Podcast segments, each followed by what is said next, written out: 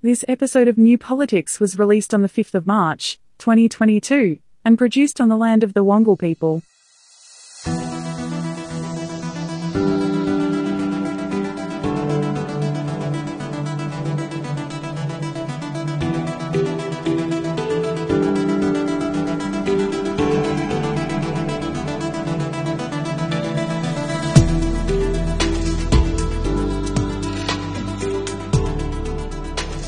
Welcome to New Politics. In this episode, the Russian invasion of Ukraine and its effects on Australian politics, yet more floods in Queensland but just don't mention climate change, and we find out who the Australian progressives are and what they'll be doing at the next federal election. I'm Eddie Djokovic, editor of New Politics.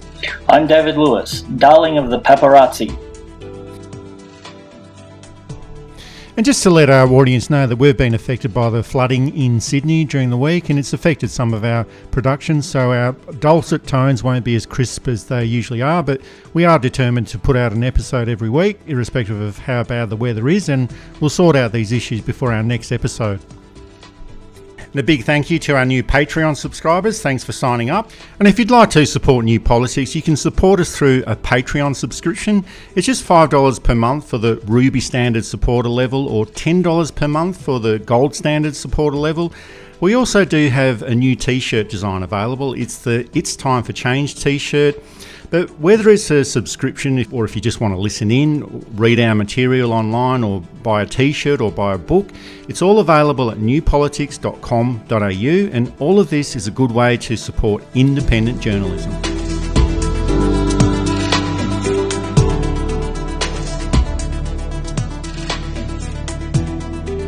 The Russian invasion of Ukraine is continuing. This is one of the more serious international events in recent times, and it's hard to know exactly what the end game will be here. Australia has committed $100 million of support to Ukraine, and we just have to have the usual caveats here. That's what's been announced. We just have to wait and see whether that ends up actually being delivered or not.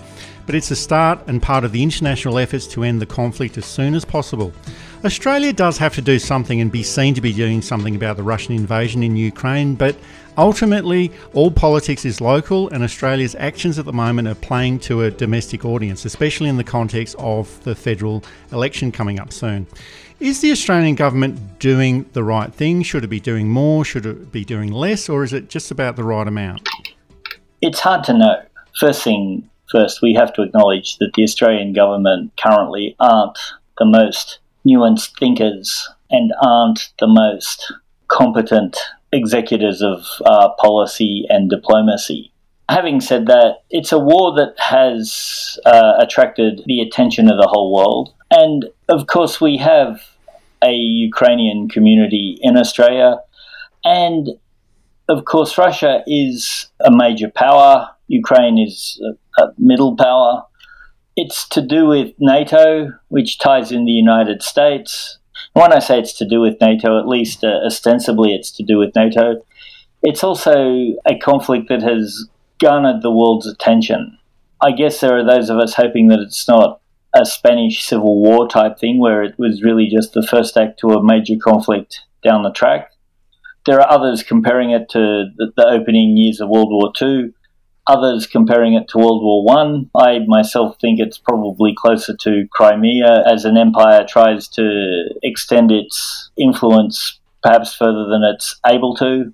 The Australian government has done what it likes to do best, which is make a few announcements, made some promises which it may or may not keep, and uh, and let's be fair, it may not need to be kept either. Uh, Germany, for example, a country that is limited to its defence budget being no more than 2% of its GDP, has sent over arms.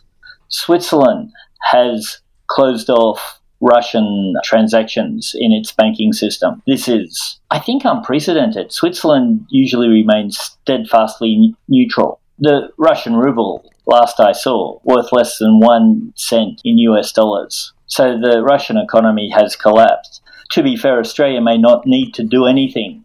I think the main focus of it here has been to try and posit Scott Morrison and the government as a wartime government. Well, Australia is part of the international community, but it's nowhere near being a key player or nowhere near being the key player that it thinks that it is. But it does have to take some action. But whatever it could do or would want to do, it's limited by the existing international structures that we do have in place, mainly through the United Nations. And it's right that Australia does become involved somehow in a positive way, but I can't help feeling that if an election wasn't coming up soon, we probably wouldn't have much government support or much of a government response at all. And before people start saying, well, you would say that, you're not a supporter of the government at all, and that's absolutely right. But we also have to compare the actions of the Australian government now with the actions during the breakup of Yugoslavia in the early 1990s. And those conflicts in Bosnia and Croatia, they lasted for over three years. And that's about the only similar example that I can think of in Europe over the past 30 years. But Australia's involvement at that time was virtually non existent in Bosnia and Croatia. There was a belief that it would primarily be resolved by the major world powers and European countries through the United Nations. Australia wasn't even asked to provide peacekeeping forces and provided around $10 million of assistance over five years. The civil war and the breakup of Yugoslavia it was seen as a distant conflict. Most people didn't know what it was about, similar to the Ukraine Russian conflict at the moment, and Australia did keep its distance. And we also have to compare Australia's response when Russia annexed the Crimea in 2014. The Abbott government put in a few financial and travel sanctions against 11 unnamed Russian political figures. And to be fair, that's probably all they could have done anyway. But essentially, there was no promise of money, there was no promise of the lethal aid that Scott Morrison is promising now. But at least it has given the Prime Minister an opportunity to talk tough. Today, uh, to further uh, increase the support we're providing. Uh, to Ukraine and to our NATO, to the NATO and all the members of NATO, um, we will be answering the call um, from President Zelensky. President Zelensky said, Don't give me a ride, give me ammunition. And that's exactly what the Australian government has agreed to do. We will be committing 50 million US dollars to support both lethal and non lethal defensive support for Ukraine. The overwhelming majority of that, that's some 70 million Australian dollars, will be in the lethal category. We're talking missiles, we're talking ammunition, we're talking supporting them in their defence of their own homeland in Ukraine. And we'll be doing that in partnership with NATO. I'm not going to go into the specifics of that because I don't plan to give the Russian government a heads up about what's coming their way. But I can assure them it's coming your way. And it's not like the war in Ukraine just commenced last week. It's been ongoing since 2014 in those breakaway republics within the Ukraine borders. And of course, this is on a more serious level, this current situation. This is an invasion, whereas the actions preceding have been proxy wars within Ukraine supported by the Russian government. But it's hard not to think that there's quite a bit of political opportunism going on here. Uh, definitely. There are pro Russian areas in Ukraine this gets into highly subtle stuff that paints too many people with the same brush both ways. So the invasion was probably avoidable. And so there are other factors at play here. A lot of it is to do with not just a long standing border issue or control issue, but Ukraine has a lot of natural resources that Russia would love to get its hands on. So there's all of that as well. None of this really matters to Australia to be really brutal about it. But the Prime Minister was hoping to posit himself as a wartime leader in the mould of Robert Menzies or John Howard. Nobody seems to be buying the idea of Morrison as wartime leader. We have a incompetent thug bully boy with no plan, no clue, no idea, and no competence to be able to get through this. And just taking it away from an Australian context, just for a little bit, just to show that we can talk about international affairs as well. This conflict could be drawn out for a long time or it could be over and done with quite quickly. But as we explained in our previous episode, this is a very complex international situation, and complex situations in international politics take a long time to resolve. But in some ways, Vladimir Putin has already lost this war. There's been sanctions, the Russian ruble is collapsing, as you mentioned before. The funding of this war is costing $1 billion a day. There's been the loss of face for both Vladimir Putin and the Russian Federation as well. There's a loss of World Cup qualifying football games, and this is very important to a populist dictator. Clever leaders can achieve their goals through non military means, but this type of Russian invasion is 19th century imperialism and ultimately it's bad politics in the 21st century. And trying to achieve political goals using the military is usually a sign of foolish leadership. Now, there have been suggestions that Putin wants to return to the Soviet Union structure, but that's never going to happen. No one ever talks about the return of the Austro Hungarian Empire or the Ottoman Empire or a return to Yugoslavia. And even if he tries a de facto Soviet Union setup, which is obviously what he's trying to do by setting up a puppet regime in Ukraine. He's already got that in Belarus, which is right next door to the Russian Federation, but it also reveals the mindset of someone like Vladimir Putin. He's only 69, but it, this seems to be the actions of an unstable leader, and this could ultimately see him deposed or the start of a civil war within the Russian Federation itself. Anything could happen. It's likely that Putin has lost his grasp on reality as the tension has ramped up. And he's surrounded by yes men too. When you're in a high pressure situation, you do want someone calming you down settling you down and saying, let's look at the broader perspective in this thing. Where are we heading with this? He doesn't seem to have anybody doing this. The Russians, as of speaking today, are losing the war, not just from a moral standpoint, but from a tactical standpoint too. If the numbers are correct, and we must never forget that truth is the first casualty in war, uh, the Russians have lost more than the Ukrainians have.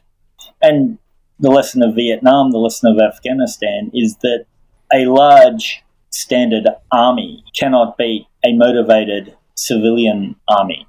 They tried it for 12 years in Vietnam, or more, really, and they tried it for 20 something years in Afghanistan. Both ended up badly. In fact, it's more than that because America and the USSR and Britain at different times tried controlling Afghanistan against really a civilian army. So Putin is playing a very high stakes, very long odds game with a very weak hand. There's also one other interesting factor that has become apparent, and we talk about the sort of involvement or the relationship that Australia does have with Russia, and there is one. Rupert Murdoch and Vladimir Putin do have a close relationship, and there is an understanding that Vladimir Putin did many favours for Rupert Murdoch in the early 2000s through the easy purchasing of very profitable advertising companies in Russia. And when I say easy, I mean literally killing off and murdering the competition. And the Murdoch empire was having financial problems in the early 2000s, and having access to the Russian billboard market was a massive bonus for Rupert Murdoch. And in recent times, Fox News in the US has pretty much been pushing pro Russia propaganda through their primetime opinion host, Tucker Carlson, and Fox News is owned by the News Corporation. Why is it disloyal to side with Russia, but loyal to side with Ukraine? They're both foreign countries that don't care anything about the United States. Kind of strange. Since the day that Donald Trump became president, Democrats in Washington have told you you have a patriotic duty to hate Vladimir Putin. It's not a suggestion, it's a mandate. Anything less than hatred for Putin is treason. Many Americans have obeyed this directive. They now dutifully hate Vladimir Putin. Maybe you're one of them. Hating Putin has become the central purpose of America's foreign policy. It's the main thing that we talk about. Entire cable channels are now devoted to it. Very soon, that hatred of Vladimir Putin could bring the United States into a conflict in Eastern Europe. Before that happens, it might be worth asking yourself, since it is getting pretty serious, what is this really about? Why do I hate Putin so much? Has Putin ever called me a racist?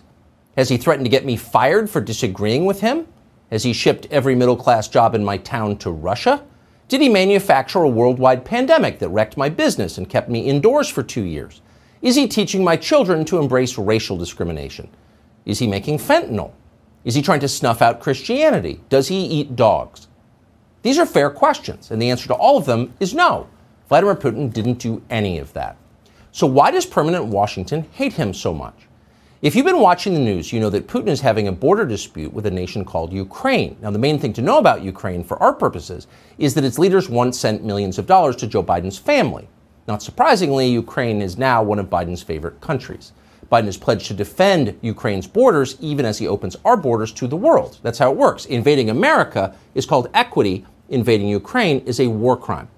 And statements like this were being broadcast on Russian state controlled television stations. It's almost verging on treason and sedition, but this follows on from Rupert Murdoch's support for Donald Trump, who was also a supporter of Vladimir Putin's, So it seems like we've got a bit of favourable payback here. Putin helped Murdoch in the early 2000s. Murdoch is repaying the favour 20 years later. So we've got this bizarre situation where the man who owns 70% of the newspaper media in Australia and substantial other media and television interests in Australia as well, and He's also a major supporter of the Liberal Party and the federal government in Australia. Is actively campaigning and propagandising on behalf of the Russian government in a war that the Australian government is offering support to the other side.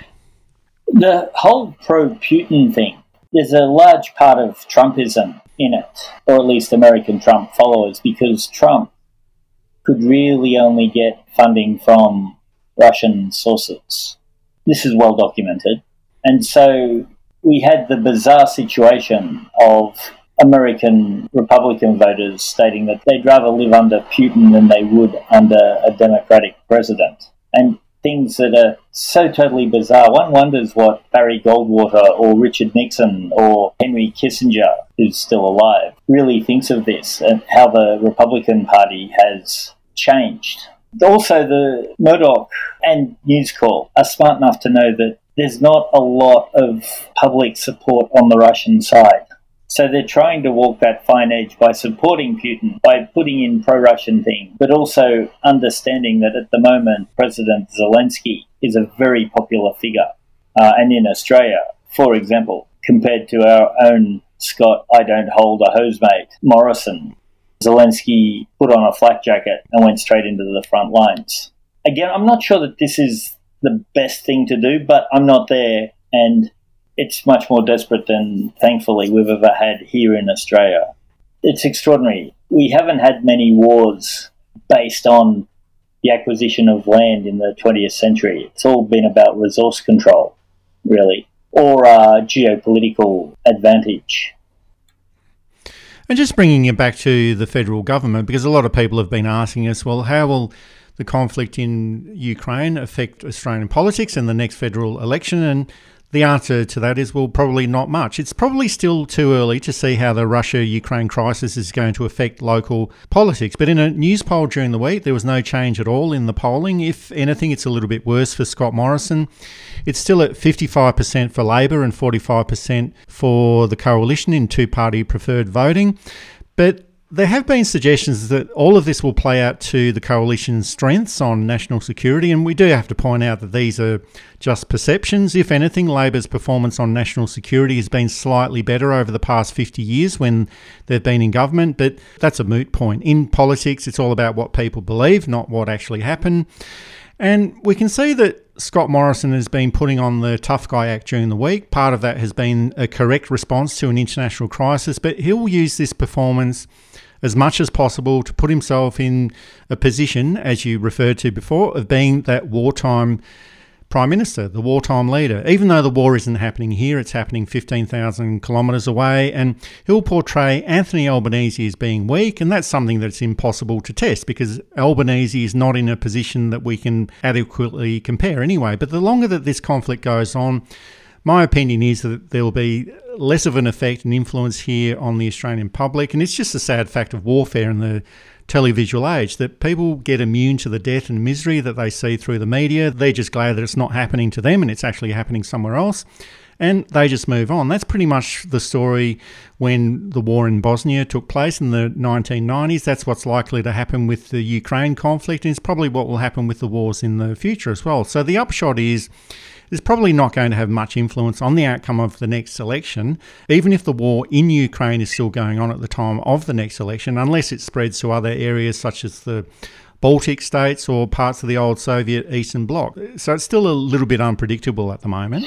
Yeah, unless Australia commits on ground troops, and I don't think they will, there's nothing in it for us except to support a, an, an underdog country.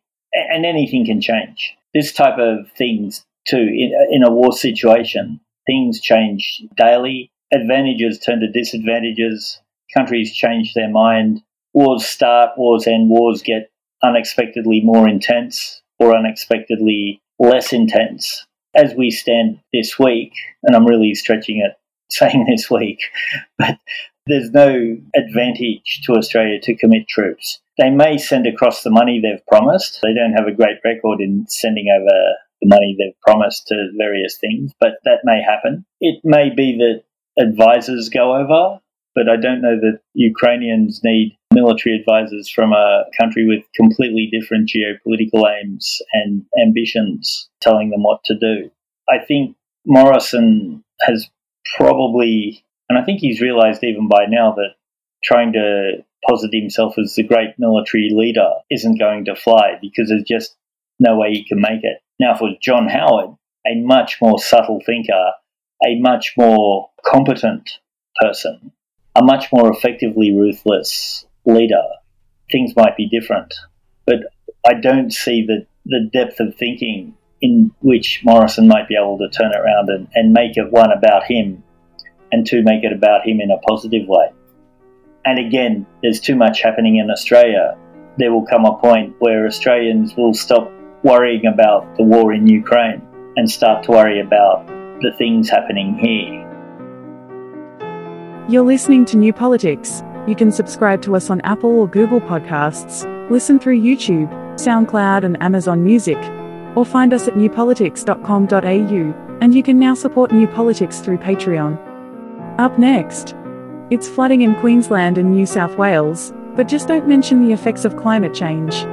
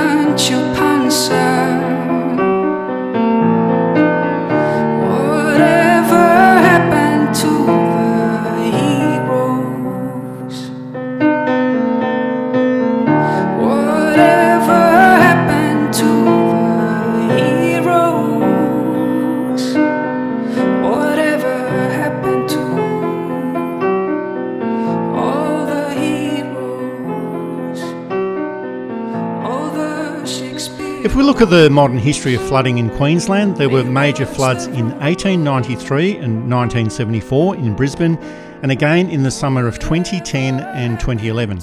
We were told at the time that these floods were once in 50 year events, but since the floods of 2011, there have been floods in 2012, 2013, 2017, 2019, and now in 2022.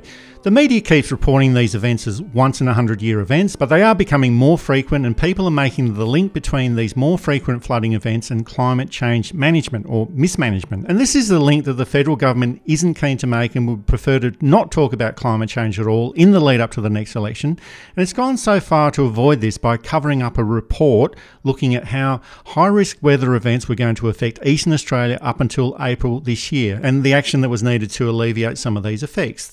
This report was prepared in November 2021 and presented to National Cabinet, but it seems that no action has been taken. And of course, governments can't stop floods and extreme events from happening, but they can be prepared for when these events do occur. And it seems that they had a great deal of forewarning about it and have failed to act. Now, we don't know the full details, it's all been covered up, but it seems like yet another dereliction of duty by this federal government.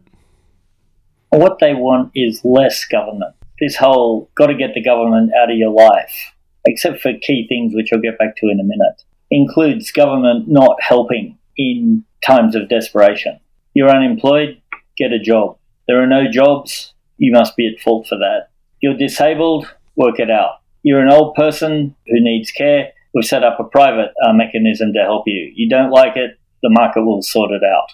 When it comes to flooding, well, you've all got boats, you can sort it out. And unfortunately, we have this level of thinking at two levels of government in New South Wales. We have it at the federal level and we have it at the state level. So there's been very little government help in northern New South Wales. The Queensland government, I believe, have gone in and helped where they can, but you really need a coordinated federal state effort to help this. Access their stores because there's still floodwaters right in the heart of Lismore, but we're still talking about dozens and dozens, if not hundreds, of businesses that we've seen this morning in a similar predicament to this. Where do you start? How do you rebuild?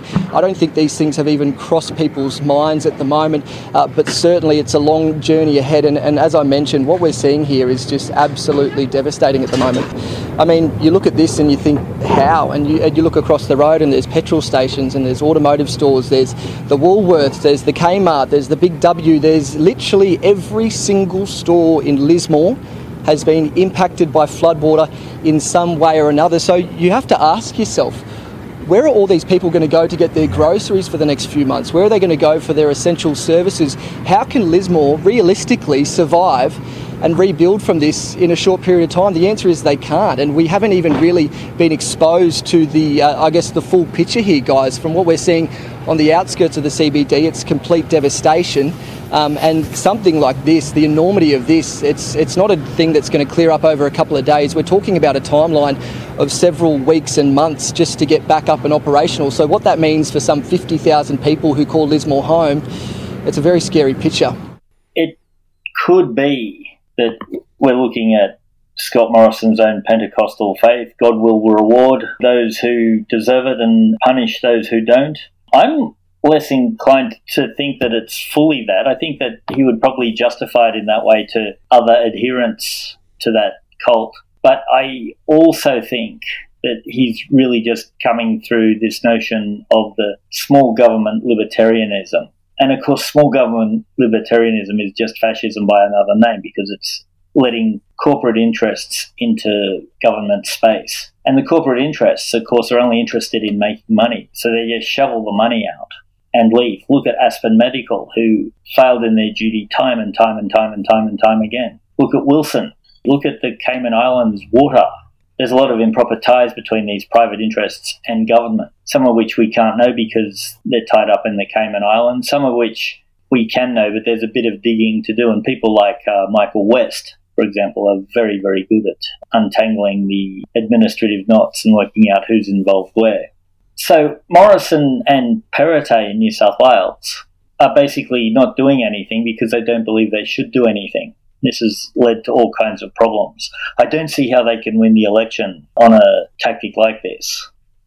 Well, climate change is a negative issue for the coalition. They undid all of that work that the Labor Party had instigated or initiated on climate change. They repealed the carbon tax, they repealed the minerals resources rent tax, they abolished the Climate Commission, and they celebrated all of this in Parliament in 2014. So they've done absolutely nothing on climate change policy except produce a few glossy brochures, a few television advertising campaigns, gaslighting the public about all the great achievements the government has achieved or reached on climate change, even though they've done very little about this. And they're just hoping that the whole issue will go away. But whether there's a belief or not about climate change within this government or who or what is causing it, the effects of climate change are very, very real. And it's best for governments to be prepared for these situations, but this is a government that doesn't even want to be prepared for when these events occur. In November last year, the Bureau of Meteorology, they briefed the National Cabinet comprising the Prime Minister, Premiers, Chief Ministers, outlining the high risk weather events that were facing Eastern Australia up until April 2022. And there was also a presentation from Emergency Management Australia outlining the increased chances of widespread coastal flooding, erosion, tropical cyclones, and heat waves. Now, I'm not suggesting that the effects of climate change can be acted upon in two or three months, but the national leaders who were at this presentation, and that includes Scott Morrison, Dominic Perrottet, and Annastacia Palaszczuk, they're all claiming that these are once in a lifetime events, and the dates just keep getting pushed out. Perrottet was actually claiming that it's a once in a 500 year event, and they've been completely caught unawares, but I'll tell you what can be done within a three month period. If you've got a warning that these events are likely to occur over the next six months, well, you can prepare the community, you can prepare your emergency response teams, you can prepare for contingencies and evacuations, you can allocate an emergency funding protocol so that money can get out to the community as soon as possible. Now, David, you and I were not at those meetings, so we don't know exactly what was said, but at the very least, there should have been national leadership and national plans put in place. Governments were warned about these events, and now they want to cover up the reports that told them all about it. One of the things that the Australian Public Service is very good at is this type of preparation. Getting the policies ready. We know that there's a severe weather storm coming. There's action A, action B, action C, depending on the, the way things turn out. They have, of course, a bushfire fund that they haven't paid out disgracefully that has earned $800 million in interest. Now, there's a few people who doubt that this fund actually exists, that it's all just accounting trickery to make it look like, and this is why they haven't paid it, paid it out. The money isn't actually there. But that 800 million in interest would be enough to help the people of southeast Queensland and to help the people of Lismore. Last I heard, there were 400 people unaccounted for in Lismore. I think there were 11 deaths in Queensland, all of which avoidable. And we haven't looked at death of livestock and damage to business and the, the whole of that thing. Anna Palaszczuk, of course, was very cagey in trying to avoid climate change because the Queensland economy is reliant on industries that aren't in favour of policies that are aimed to improve the environment.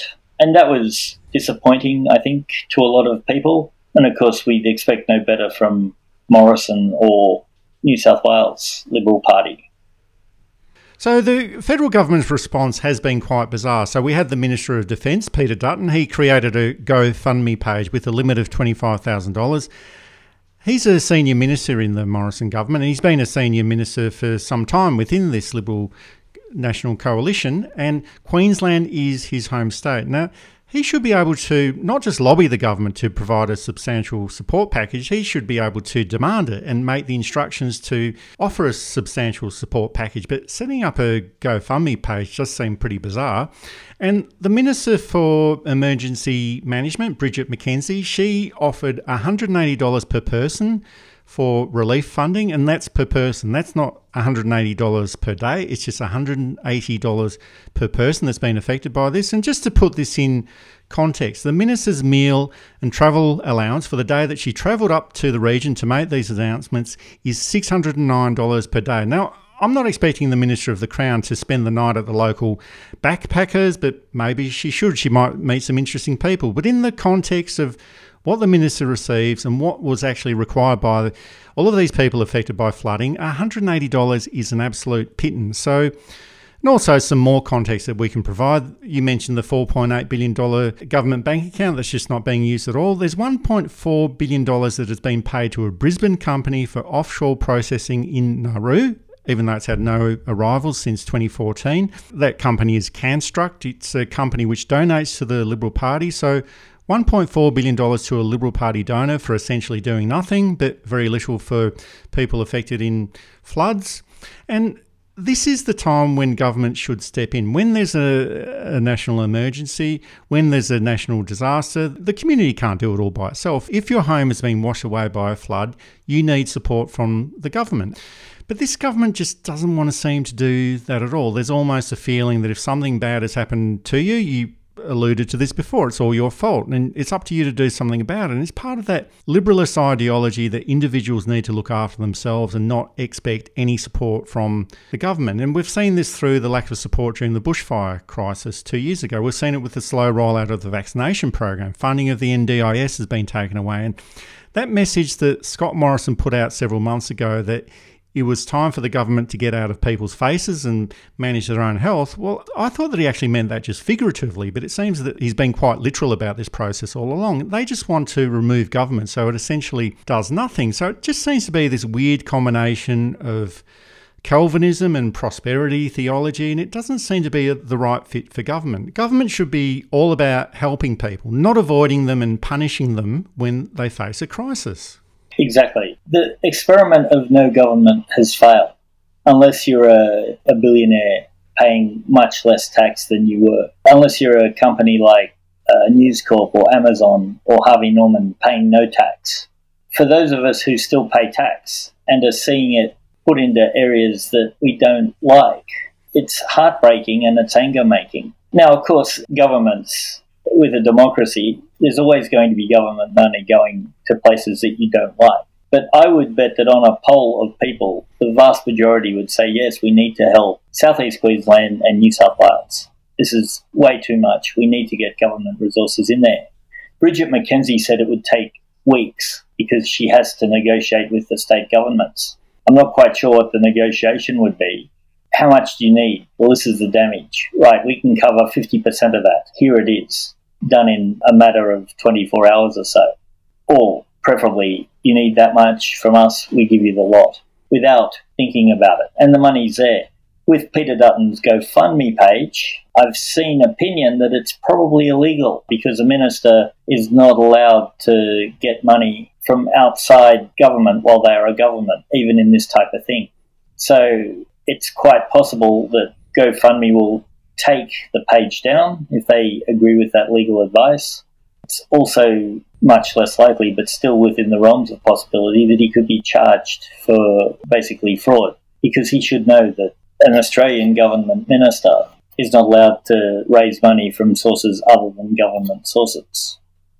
And all of this is a very strange juxtaposition. We have a federal government which wants the electorate to believe that they can protect Australia from external threats such as China and Russia, and it keeps talking up these threats. But when it comes to local issues, whenever there's a disaster, they set up a crowdfunding page in response. And it seems that they don't even follow the electoral rules when they set this up.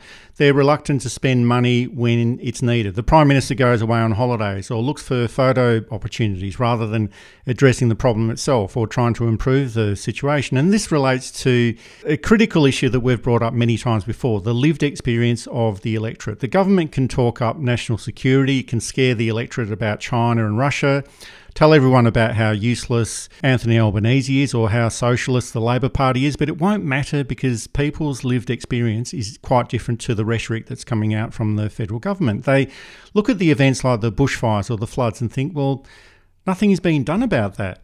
Would the government be helping out if that was happening to me? Is my life better than it might have been three years ago? I really don't care what's happening in China. I don't care what's happening in Russia. How is the performance of this government affecting me and my family? And based on what we're seeing in the polls at the moment, the federal government isn't fulfilling those expectations.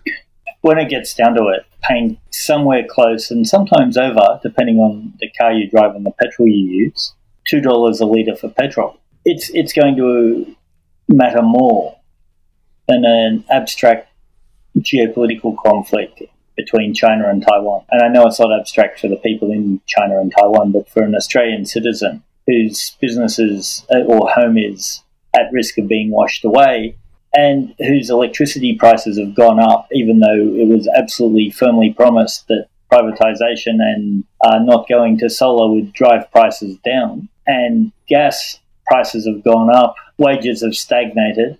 This matters more than European conflicts half a world away. Not to say that we don't care about those things deeply. We've spent 40 minutes talking about them. But if your wage is the same as it was four years ago, but your groceries are a third more, that type of thing matters.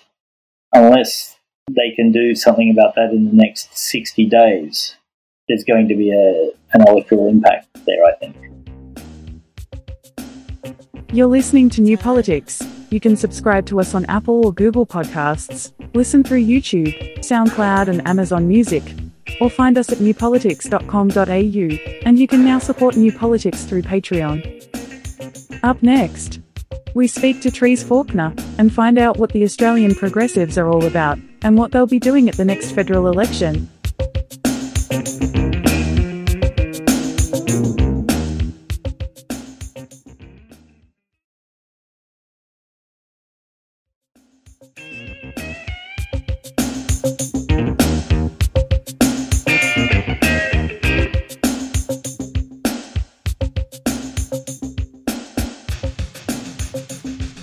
We've been running a series over the past few months on independent candidates and some of the new political parties who will be running at the next federal election. And this week we're looking at the Australian Progressives. They're actually not so new. They were formed in 2014 through an amalgamation of a few smaller parties, including the Progressive Labor Party and the Smashed Avocado Party. And they've already contested a few elections since that time, and they're getting ready for the 2022 federal election as well. David Lewis caught up with Therese Faulkner. She's the president of the Australian Progressives, and they discuss what the party is all about and what they want to achieve in politics and at the next election. I'm here with Therese Faulkner, President of the Australian Progressives. Welcome to New Politics, Therese. Thank you very much, David. Why did the Australian Progressives form? Well, the Australian Progressives formed quite a number of years ago. Uh, some listeners might recall the March in March movement, which happened in 2014. So uh, there was a lot of anger around the country um, with the Abbott government at the time and people protesting about policies on, well, lack of policies, I guess, on climate change, angry about the treatment of asylum seekers angry about the lack of marriage equality, uh, tax system, media ownership. And so, as a result of that anger, I guess that was harnessed into um, some political parties being formed, one of which uh, became the Australian Progressives. We thought there was a gap in the political system, basically, and with the those those policy positions of the Abbott government weren't being addressed adequately by the opposition. We thought the Greens somewhat filled those gaps, but there was certainly room for another another party in that mix. Uh, are you a founding member? No, no, I'm not. I- interestingly, I joined in about 2018 because I was thinking, ah, oh, there's a gap in Australian politics. I need to form my own political party. I think I'll form a party and it will be progressive oh, hang on, I better Google to see if one already exists. so I Googled and found the Australian Progressives, and ev- everything was tick, tick, tick, tick. Yep, that all fits with my with my values and my philosophy. So I, I joined the Progressives, and since then have stood as a candidate a couple of times, and am now the president. Uh, are you enjoying being president? Yeah, no, it's it's terrific. We have such a lot of energy around the country for this party, and some wonderful volunteers. That's it's a really good gig for me. Yeah. So, what's the basic philosophy of the party? Yeah, the, the basic philosophy of the party, I guess, in in in my words, it's around decency. It's around kindness and compassion. But in terms of the formal um, position of the party, we, we are informed by a set of values. And the values are, you know, they're, they're, it's a little bit twee, but they all start with the letter E. So we, we are about ethics, empathy, equality, evidence, engagement, and empowerment. So that underpins uh, what the party is about in terms of a, of a philosophy. So, what are your policies? Well, I guess as evidenced by the name Australian Progressives, we're, we're, not a single issue party. So we're not like, say, affordable housing party or child protection party. So we, we have a lot of um, policies that cover basically 12 policy categories. Um, we probably don't have enough time for me to go into all of those policies. But what I can say is we have a framework and I, I, think that our policies fit into into three higher order policy objectives. So, so one set of policies is around reducing inequality. So we want to get rid of poverty in the country. We want to have um, gender equality. We want to um, reform the tax system so that there's less distance between the haves and have nots in the country. We want to bring education and health into parity uh, for all citizens in the country. So reducing inequality is one pillar, if you like. The second one is around cleaning up politics. So let's let's clean the place up. So this is around anti-corruption. It's around uh, stopping um, political donations from corporations that will unduly influence decision making that should be made in the interest of all citizens, not in the interest of the wealthy. And our, our third sort of area is about long term, not short term. We're not about three year election cycles. We're about let's plan for 100 years, not three years. And in that policy pillar, that leads us to address things like climate change, the environment, and a whole lot of other things that we think are missing, I guess, from politics today. Are you spread around the country or are you concentrated on the east or west or in the north or? We're federally registered and we have a presence in every every state and territory. Um, so we do have members in every state and territory. We we have more members, I'd say, East Coast than West Coast. But you know, I think our membership is steadily growing. Uh, the more people hear about us, the more support we're getting. Yeah, we're we're a growing party. Who do you see as your typical voter? Can you give me a description of who would be voting for you? Yeah, look, I um, was having a good think about this because um, I'm often asked this question, but I think our, our, voters will be those in Australia who are progressive, duh, and and that doesn't mean left. It's not lefties necessarily. So I think we will appeal to the progressive minded moderates, and we'll also appeal to perhaps more moderate Greens. So people who favour change or improvement or reform as opposed to wishing that things are just maintained as they are. So, I mean, that's really a dictionary definition of progressive. So, we, we want to sort of move forward. I think our voter will be, typical voter will be people who accept that, that change is a good thing. People who've come to realise, and these are often older, the older de- demographic, that the two party system isn't serving us particularly well anymore. So we, we could we could attract disaffected Labor, Liberal, National, Greens voters. And I also think there's young people who are looking for a party who cares about leaving a legacy for future generations. So I think they're looking at parties like us and us and perhaps the culturally and linguistically diverse people and people of colour. I think they're looking to see that their interests are represented by a party, LGBTIQ plus community as well, people with disability, older people, the elderly. I think are, I guess those those groups that can see that reducing inequality is, is something that we are mindful of. The, the comfortable middle class white person is probably comfortable with the status quo. Although, having said that, I do talk to a lot of people in that demographic who actually care about the rest of the country and, and would happily um, give up some of their benefits for the greater good. So I think we, we have a broad appeal. So a typical voter, I think, comes from all sorts of walks of life. There's a long tradition of progressivism in Australia, often coming out of your more right parties.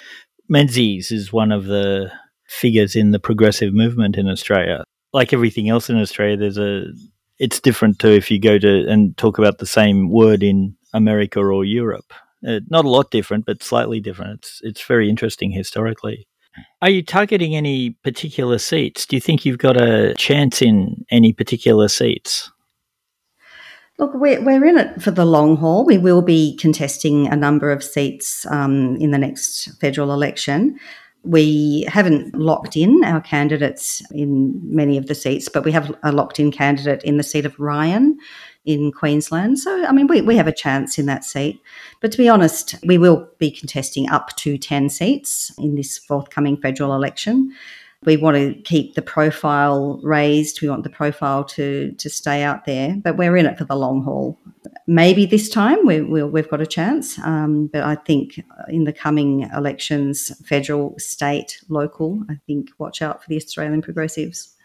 Do you see yourself as a uh, government party or uh, opposition party, or do you think that it'll remain a balance of power type approach? Well, our vision, we, we have a lofty vision. We, we do see ourselves as, as a potential major party in the future. You have to start somewhere. So, this is where we're starting. So, growing our base, growing our support, getting into the community. But because of our, our, our broad policy base, we do see that we have the potential to be in government or in opposition sometime in the future. Now, the big question that comes from at least one of the major parties is that all of these smaller parties and independents are all really just uh, working with the Liberal Party, or you're working with the Labor Party, or you're working with the Communists, or you're working with other vested interests. It, it's really just like a Trojan horse. Are you working with other parties or candidates at all? Not really, but um, perhaps to answer that, we have very happily merged with the Progressive Labor Party recently. So we, I guess I can announce that on this podcast. Progressive Labor Party have existed for, for quite a number of years, somewhat thwarted by the party integrity bill that was introduced last year, which puts a restriction on party names. But given that our policy platforms are very, very aligned, uh, we have happily merged. So that that's where we are comfortably working with a, another party that's uh, joined us. We, we speak with other like-minded parties from time to time. So those progressive parties with single issues and others. So we we talk to them. but, but but you know we we're not aligned with any of the major parties. We're not playing any games. We keep an eye on the independents as well. There's a growing movement which has been coined by other people about the, the so-called teal independents, so the the green and climate independents that are tending to run in this next um, election you can see that there's a lot of attraction for voters in, in looking at some independents. And we certainly feel that there's a place for independents in, in Parliament. But I would like to urge some of those independents to have a look at a party like ours because our again our platforms are so aligned and I think being part of a party can um, actually have more power in the number of people behind it and to um, leave a legacy because I mean independents once that person leaves Parliament, they may leave a legacy in terms of some change and reforms they've introduced. But we, we see, I guess, more sustainability in a party such as the Australian Progressives, which is a reason why I personally joined the party rather than looking at um, independent myself. Tell us a bit about yourself. You've told us a bit about why you joined the party, but is there anything else? Give us a view of Therese. Okay, sure. Happy to happy to share that. Um, I guess professionally, I worked in the um, uh, Australian Public Service with government for uh, an embarrassingly long time. So I was there for about thirty years, including um, as a, a, senior executive for many years, mainly working in international development. So um, in the foreign aid and uh, international cooperation area. So I worked with the Department of Foreign Affairs and Trade and with the Australian Agency for International Development when it existed. And I guess a catalyst for me being interested in politics and in progressive politics was spending a lot of time in so called developing countries. So, say Papua New Guinea, um, in Indonesia, Southeast Asian countries, etc., etc.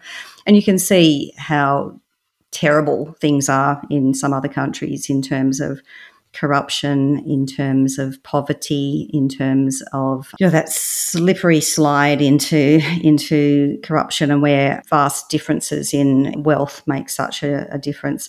And so when I see some policies in Australia going that way, it makes me think, well, we need to stop this because I can see the the outcomes in 20 or 50 years time. The other thing is is um, investment in strong public institutions. So I think the Australian Public Service is such a national asset that we undervalue.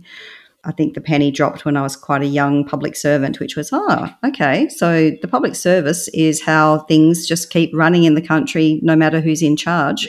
We have a fantastic system where wealth is redistributed through the tax system where we actually provide wonderful health services and education services. And gee, the country just runs like this. But that's just not the case in so many other countries.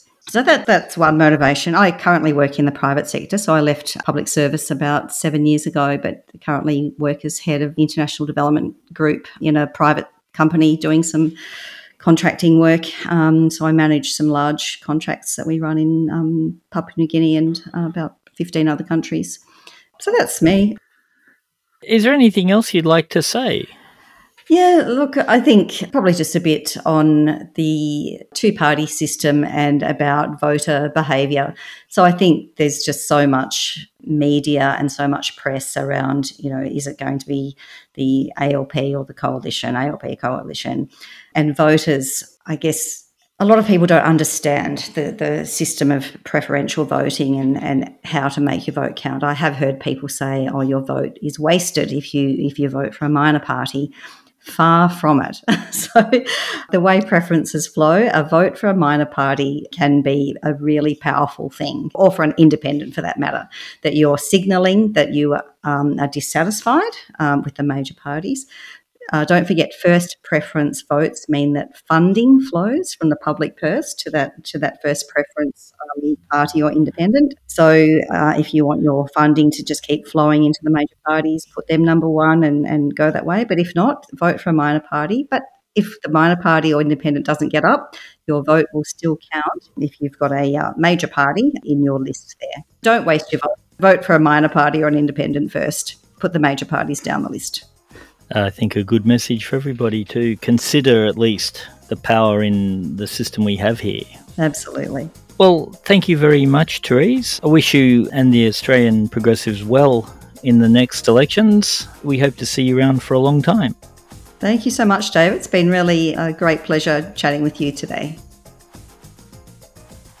And that was Therese Faulkner from the Australian Progressives, and you can find out more details about the party and their candidates at progressives.org.au.